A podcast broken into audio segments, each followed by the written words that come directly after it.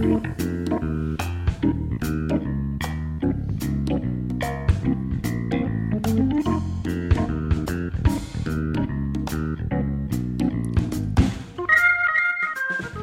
さんこんばんは。木曜夜19時30分になりました。ジョブネタワンタイムトークの時間です。本日のパーソナリティは私星名理恵です。どうぞよろしくお願いいたします。この番組は各パーソナリティの友人知人お仕事の方に番組1回分のワンタイムスポンサーになっていただいてさりげなくお仕事内容を PR しつつお仕事への思いや日頃のエピソードなどを話していただく30分のトーク番組です。番組の収益は障害や難病などハンディキャップをお持ちの方の就労支援に使われています。内容はブログ、ポッドキャスト、YouTube で順次配信していますのでもう一度お聞きになりたい方やエリア外の方は番組名ジョブネタワンタイムトークで検索してください。本日は仙台市太白区長町3丁目の FM 太白のスタジオから生放送でお送りしております。それでは本日のゲストご紹介いたしましょう。復興起業家の斉藤一郎さんです。こんばんは。こんばんは。はい。よろしくお願いします。はい。初めましてですよね。はい。はい、でまずあの斉藤一郎さんのお仕事のごしお仕事のですねお話をしていただく前にですねえ先週脳幹ケアの佐藤志保子さんご出演いただきましたけれどもえサロンの連絡先ちょっと聞き取れなかったということで私の方から再度お伝えしたいと思います。えサロンの連絡先なんですけれども、えー、022-263-2662 022-263-2662そして佐藤志保子さんの携帯先の番号なんですが080-3143-5929 080-3143-5929になります。どうぞ皆さんお問い合わせお願いいたします。さあそれでは始まりました実はこの番組、えー4月から新しい番組になりまして2回目の放送となりますいやーおめでとうございます。えー、改めまして斉藤一郎さんどうぞよろしくお願いいたします、はい、よろしくお願いします。大変今日はですね、えー、斉藤さんと、えー、そして毎度おなじみたったくんこと佐藤義彦さんとはいダンディーな男性の方をお迎えしてなんで笑うんですか？お伝えしていきたいと思います。えーでは改めましてなんですが斉藤一郎さん斉藤さんですね。はい。復興起業家ということなんですけれども具体的にあの復興起業家ってどんなお仕事をしていらっしゃるんですか？ちょっとその辺お話をいただいてもよろしいですか？はい。え復興起業家っていう名前ははい、私が自分で作った名前なんですけれども、あそうなんですか、はいえー2011年に、はい。えー私もあのまあ東日本大震災で、はいはい。えー東松島が実家あるんですけど、えーでそこがまあ津波で被災して、はい。えーそこから自分その時はあの農協ですね、農協で、えーサラリーマンをはいはい。20年ぐらい勤めてましたんで、あそうなんですか。そのまま、はい。えー働くか、えーえー。もっと自分の違うはい。こう震災でね疲れはた自分の生活スタイルをちょっと変えたいなというので、ええ。自分自身でじゃあ起業して、えーえー自分がやりたい、はい。えー復興支援とかっていうのを、はい。えー考えてやってみようというのを思い立った時から、はい。一応復興起業家と、えー名乗り始めたところだったんですね。そうなんですか、やってる内容は、えーえー自分が前向きになるようなことを探して、はい。えーだまあ、誰かのためになるんであれば、えーさらにいいなはい。というので、えー一つ一つ探しながらはい、活動してます。あそうなんですか、まあ、前向きに、ね、なれるということなんですけどじゃあ今一番こう取り組んでその復興起業家ということで、一番今現在、えー取り組んでいらっしゃることっていうのはどういったことにはい。なんですか、えー今、えーやっているところで、はい。えー一番力を入れてるところですね、はい。えー力を入れて、はい。まだまだお金になってないんですけど、はい。えーなってるところはあのしいたけの栽培を宮城県ではい。はい、宮城県内で、ええ。えーゆくゆくははい。10億円売り上げができる企業になりたいと思って、今この2年間ぐらいは、え必死に勉強と、はい。えー試験栽培とかをはい。こっそりやってるんですけれども、ええそれの資金源がやっぱりはい。必要だったので、はい。この3年2年ぐらいですかね、はい。えーアパートをどんどん購入してはい。で自分の収入にそちらを変えて、ええで生活をできるようなレベルまで行って、はい。そこから今、えー復興起業家としてその起業の部分にそのお金を少しはい。回せるようなところまで、えー今やっております。すごいですね。収入源はねそちらの方をはいはい。自分でスポンサーみたいな、えええー感じにやってます、あそうなんですか。しいたけ栽培。はい、またあのしいたけ大変ね私も大好きなんですけれども栄養たっぷりで。なぜあのしいたけ栽培だったんですかね？はい。はい。しあのし復興起業家として何かいいもの、はい。はいうんか一番は、まあ、あの被災した土地、はい。また被災した、はい。あー職場がなくなった方とかええに、えー仕事がそこで生まれるようなものを探したんですね。うーん。で、えーそこで、まあ、物を何でもね作ればいいっていうわけでもなく、米を作ればいいのか、ええその米も値段がなかなか大変はい。であったり、えええーそこの作物として例えばと、えー、サトウキビを作りましょうって言ってもなかなかそこじゃ、宮城県じゃ生えませんとか、ああそうですね、っていう中でええしいたけはね、えーはいあの皆さん好きな方はね多いんですけどはい。はい、宮城県は意外に生産してる人が少ないんですね。そうなんですか、はええ。で宮城県は欲しいっていうと、はい。えー市場にいっぱいものが、えー岩手県からでも、はい。秋田県からでもはい。どんどん来るんですよ。あそうなんですか、で生産してる人は実はいないので、ええ。えーあいないというか少ないので,、はい。えーでここで生産すると、はいそれなりにこの流通コストもはい。本当はねこっちの方が安いはずなので。ええそうなんですか。で自分たちで作って、自分の近所のスーパーにはいはい卸した方が、はい、えええー実は仕入れはスーパーも安くなる。なるほど、うん。っていうような、まあ、需要の枠が実はあるのに、はい。そこに、ねはい。わざわざ私も知らなかったんで、えー震災前にしいたけの作り方を考えたこともなかったので,、ええでそれを震災後に、はい。じゃあ何か収益が上がりやすい、はい、えーで低コストで、えええー栽培がもうい。ろんな、な人ができるようなものを探そうという中ではい。ちょっと光って見えたのがしいたけだったんです。そうなんですか、はい。なんかしいたけ栽培って言いますとあの私あのねなんかいろんな野菜やこうビニールハウスとかでねこうや 作ってるイメージはあるんですけどうん。しいたけってどういうふうに実際はこう栽培していくものなんですかね。しいたけは、はい。原木しいたけっていうのとはい。金賞しいたけっていうの。を、へえ原木。えーはい。それも初めて、なんかスーパーのえビニーなんかしいたけのなんか書いてましたよねなんかいろいろ書いてませんでしたっけ？ーじゃあ現場は見たことも、現場ないえー写真で見たこともないですよね。はいすいません。でいやいやいやあのはいえー、とやっぱしいたけも金なんですよね。あ金うんうん金はいはい。金なんでまあ目に見えないんですけど、えーえーでその金を、はい。えーな豆腐みたいなあの四角いような状態にこう圧縮してですね、はい。でそその金金の床金のは金賞っていうんですけど、金賞。うんはい。で金賞で、まあ、豆腐みたいな形に四角くしたり、はい。えーしたやつがはい。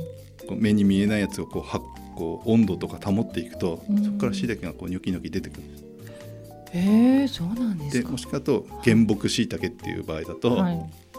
あの普通の木に丸太にうんその金を打ち込むあはいはい。ドリルで穴開けて、はい。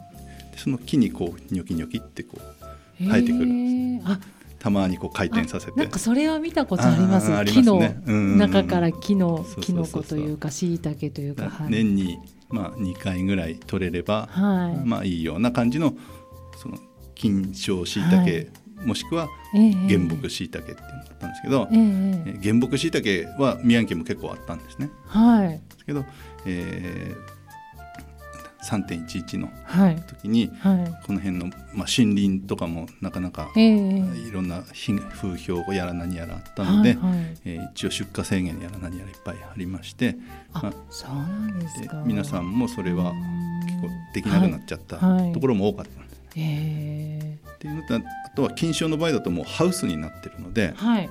えーそのハウスの中には、しまあ、と閉めてればねはい。いろんなものも入ってこないですし、ええ。まあ、今はもうね仙台だともう競りでも何でもねうん。もうみんな、ね。うん、いろんなものを流通できるようにはだいぶなったので、ええ。今この時期にだったらはい。私も参戦できるんじゃないかなとあいうのもあって、はい、うん。なかなかじゃあそんなにやってらっしゃる方もほとんどいないんですよね。しいたけ栽培ってね。トン数でいうと、うん。まあ、岩手県とかで5,000トンぐらいってね、まあ、数字だけですよ、はい。5,000トンとか、まあはい。日本全国だとええ6万トンとか、あろうん60万トンとか作ってる。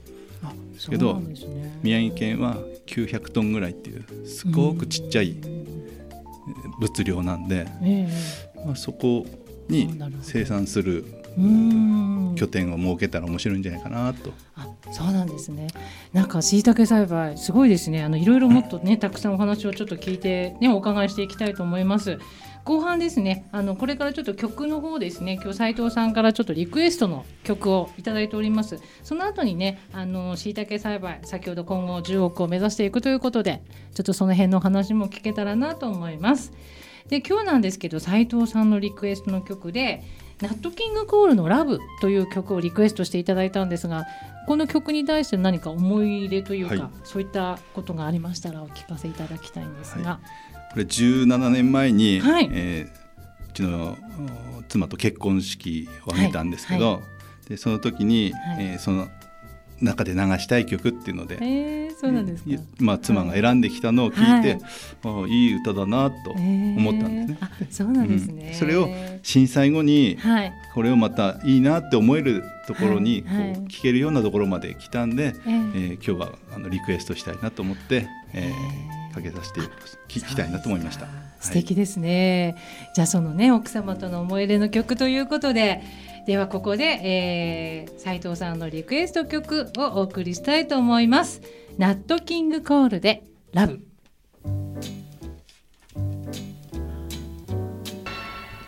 はい。お送りした曲はナットキングコールのラブでした。ジョブネタワンタイムトーク本日はゲストに斉藤一郎さんをお迎えしております。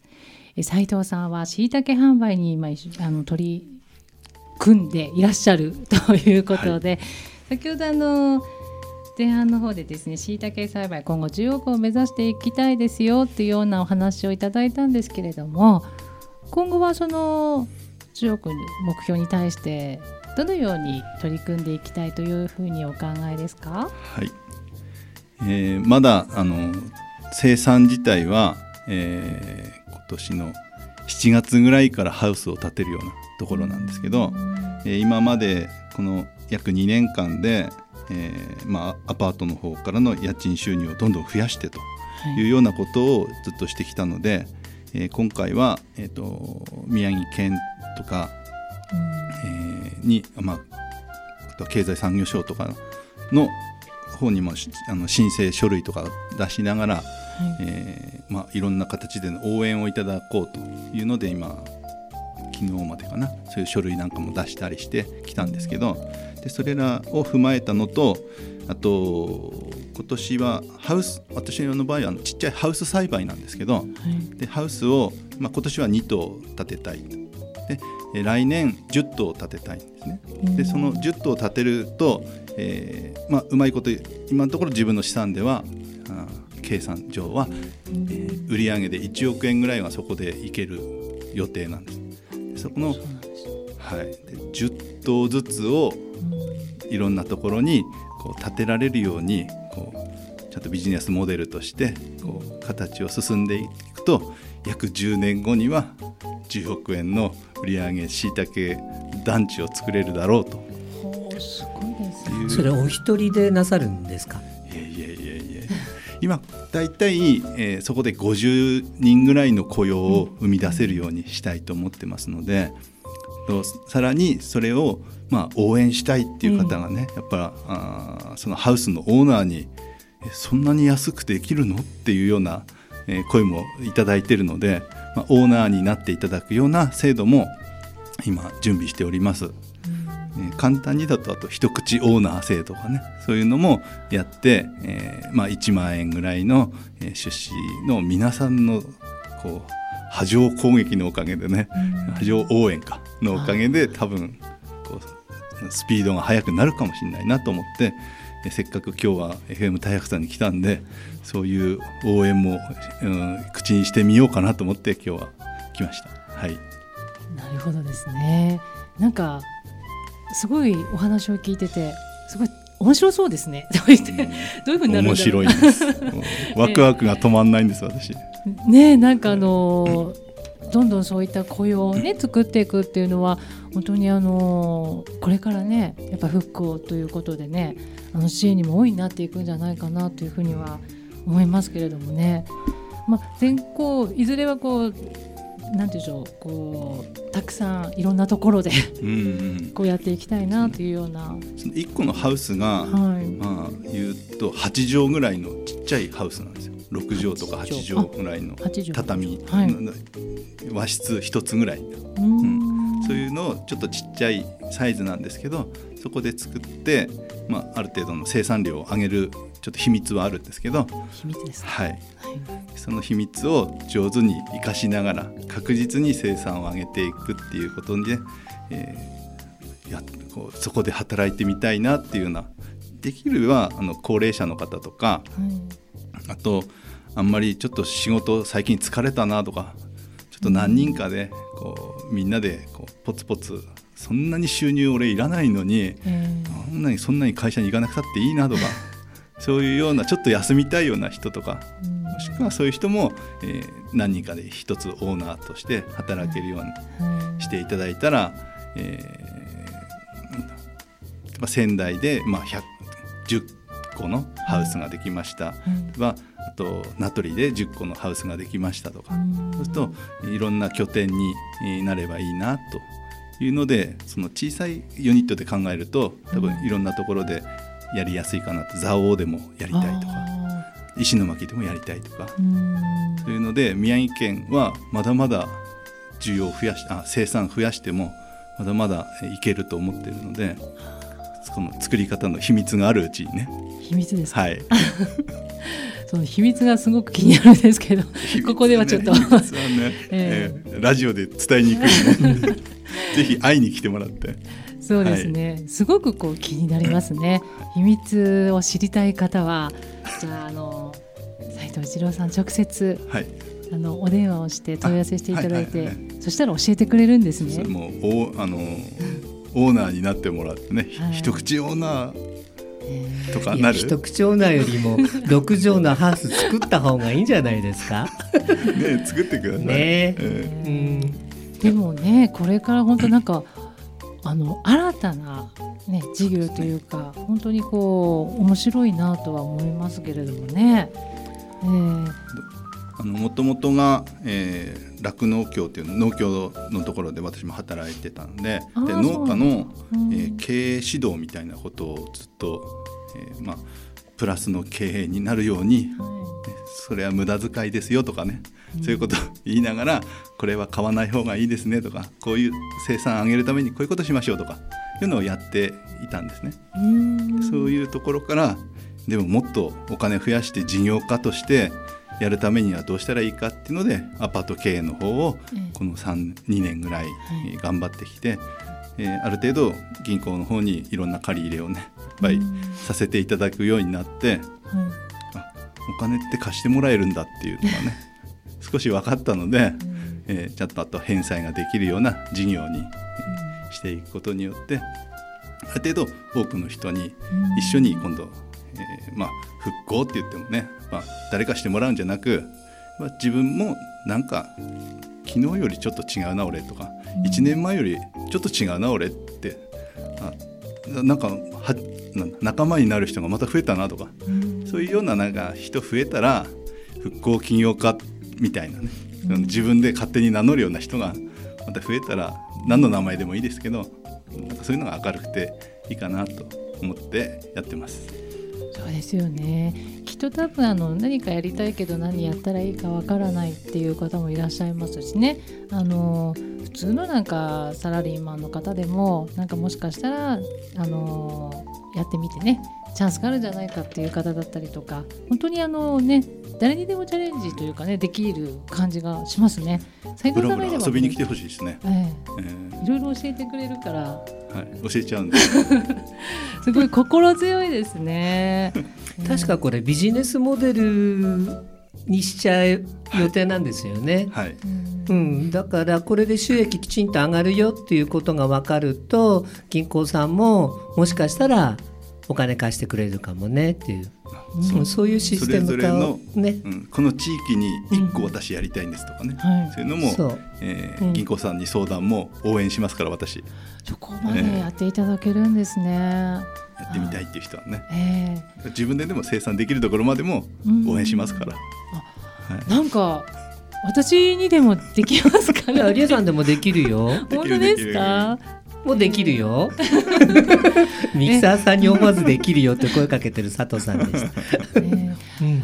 えーでもなんかね本当あの年齢問わずにね誰にでもチャレンジできるってあのすごくねあのなんか楽しみですね。本当にその斉藤さんが目指すねもうどんどんどんどんそのねたくさんの椎茸栽培ができたら本当にあのみんなでね情報交換できて楽しいんじゃないですかね。でもさっき宮城県が900トンぐらいって言いましたけど、うん。はい私が今10年でやろうとしてる数字でもそんでも600トンしか増えないんですよ。そうなんですか。まだ消費量ってどのぐらいだったっけ？宮城県内で。県県内だと、はい。えー結構いいやあの3000トンぐらいはあると思います、あそうなんだ。はい、うん。だからまだまだ他県から買ってるので、大体スーパーで、えーはい。何県産とかあありますよね。見るとねはい。宮城県じゃないのいっぱいありますからね。宮城県の人はもっと頑張ってもいいはずなんであ。頑張るぞと。あ、そうなんですね。じゃあなんか佐藤さんやりますか？ね そうそうそうそう、ううんんまああのやってるのをね見に来てもらったりとかうん。まずしてからで、うん。えー実際なんかそういうふうに栽培してるところを例えば見たいんですっていうことも OK なんですかね。今後フェイスブックでもあの、はい。流していきますので、えええー追っかけてもらうと。はい。斉藤一郎さんで出てくるんだったっけ？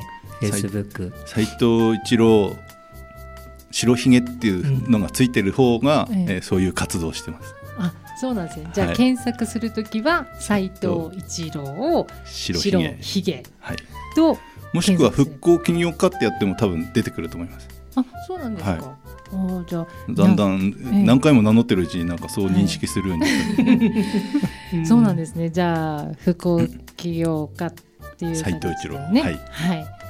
皆さん検索してみて。はい。ええ。友達申請もあのあ遊びに来てもらっても電話ももらっても、え OK です。